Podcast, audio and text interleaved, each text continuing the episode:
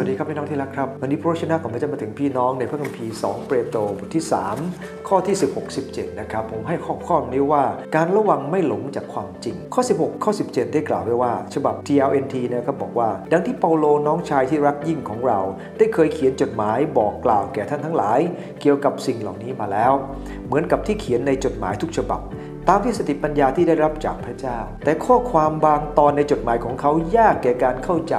ฉะนั้นจึงมีบางคนซึ่งมีความศรัทธาไม่มั่นคงประกอบกับการขาดความรู้ความเข้าใจอย่างแจ่มแจ้ง ตีความหมายไว้อย่างผิดๆเช่นเดียวกับที่ได้บิดเบือนความหมายของพระธรรมเล่มอื่น ๆ ในพระคัมคัมภีร์ พฤติการของเขาเหล่านี้จะทำให้เขาต้องประสบกับความพินาศอย่างแน่นอน พี่น้องที่รักทั้งหลายเมื่อท่านได้รู้ตัวล่วงหน้าเช่นนี้แล้ว ก็ควรระมัดระวังตัวให้ดี เพื่อว่าจะไม่ได้หลงผิดบิดผันไปจากหลักธรรม แห่งคำสั่งสอนของพระพุทธเจ้าที่ท่านยึดมั่นอยู่ ตามการชักนำของคนชั่วเหล่านั้น พระคัมภีร์ตอนนี้ได้กล่าวถึงท่าทีที่เราจะต้องระมัดระวังไม่ให้หลงจากความจริงด้วยท่าที 3 ประการครับ อันที่หนึ่งก็คือเราต้องเลือกเลือกคนสอนที่ถูกต้อง เลือกคำสอนที่มาจากแหล่งที่ถูกต้อง ในบทที่ 16 ในข้อ กอไก่เนี่ยนะครับจริง ๆ แล้วเนี่ยนะครับใน 16 ตอนต้นของ TLNT นั้น มันไปอยู่ในข้อที่ 15 ตอนท้ายของฉบับอื่น ๆ นะครับ แต่ว่าเขาเอามารวมกันเนื่องจากมันเป็นเรื่องของอาจารย์เปาโลได้เขียนพระคำของพระเจ้า เปาโลได้เขียนจดหมายนี้นะครับแล้วก็ทำให้เราเห็นว่าในจดหมายต่างๆทุกฉบับของเปาโลนั้นก็เชื่อถือได้ และท่านเองเปโตรก็บอกว่าเวลาฟังก็ฟังคนที่แบบเปาโลนะนะเพราะว่าคำของเขาเนี่ยเป็นคำที่ใช้การได้ นะครับในพระคัมภีร์หนึ่งยอห์นบทสี่ข้อหนึ่งบอกว่าต้องระวังให้ดี เพราะว่าปัจจุบันนี้มีพูดพยากรณ์เท็จเกิดขึ้นเยอะ ยุคสุดท้ายแบบนี้เนี่ยนะครับเราเองจะต้องวางรากบนหลักการที่ถูกต้อง บนหลักธรรมสอนที่ถูกต้องนะครับวันนี้มีคนสอนเยอะแยะ แต่คนที่จะทำจริงๆเนี่ยก็ไม่รู้จะมีหรือเปล่านะครับการที่เราสอนได้แต่เราทำไม่ได้เนี่ยนะครับมันเป็นคำสอนแบบไหนล่ะครับ แล้ววันนี้เราจะสังเกตว่ามีคำสอนมากมายที่เกินพระคัมภีร์ไป อันที่ 2 นั้นเกิดขึ้นจากอะไรครับ มันเกิดขึ้นจากการที่เราเองนั้นจะต้องระวังไม่ให้หลงไปจากความจริง อันที่ 2 ก็คืออย่าตีความหมายโดยขาดความเข้าใจพระคัมภีร์บอกว่ามีบางคน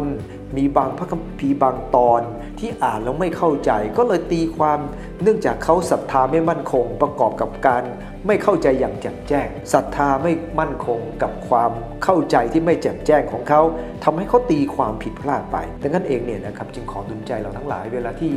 ฟังพระคำพระเจ้าไม่ใช่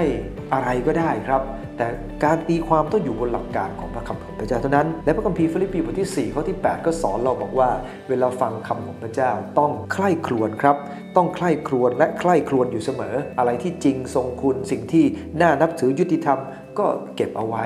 อะไรที่ไม่ถูกต้องไม่สมควรเราก็อย่ารับนะครับอะไรก็ตามที่เราฟังแล้วรู้สึกแปลกๆแม้แต่ผมเทศนาก็เหมือนกันนะครับต้องระมัดระวังเหมือนกัน ถ้าใส่ความคิดที่ไม่ถูกต้องไป อย่ารับสิ่งนั้นเด็ดขาดอันที่ 3 ครับระมัดระวังคำสอนผิดข้อ 47 บอกว่า เพราะเหตุนั้นผู้ดูก่อนพวกที่รัก พวกท่านรู้แล้วก่อนหน้านี้แล้วท่านจงระวังตัวให้ดี ท่านอาจจะหลงไปตามความผิด และทำความชั่วจะสูญเสียความหนักแน่นมั่นคง ดังนั้นเองเนี่ยเราต้องระมัดระวังนะครับคำสอนผิดพยายามดึงเราไปตามทิฏฐิชั่วของเขาทำให้เราเองอาจจะหลงจากทางพระเจ้าไปได้ ดังนั้นเองเราต้องระวังคำสอนผิดอย่างมากนะครับ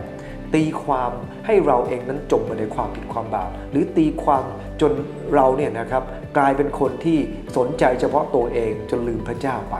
ดังนั้นเองนะครับจึงวิงวอน นะครับว่าวันนี้เราต้องระวังไม่หลงจากความจริง โดยเลือกคำสอนที่ถูกต้อง อันที่ 2 อย่าตีความโดยขาดความเข้าใจ อันที่ 3 ระวังคำสอนผิดนะครับ ขอพระเจ้าเมตตา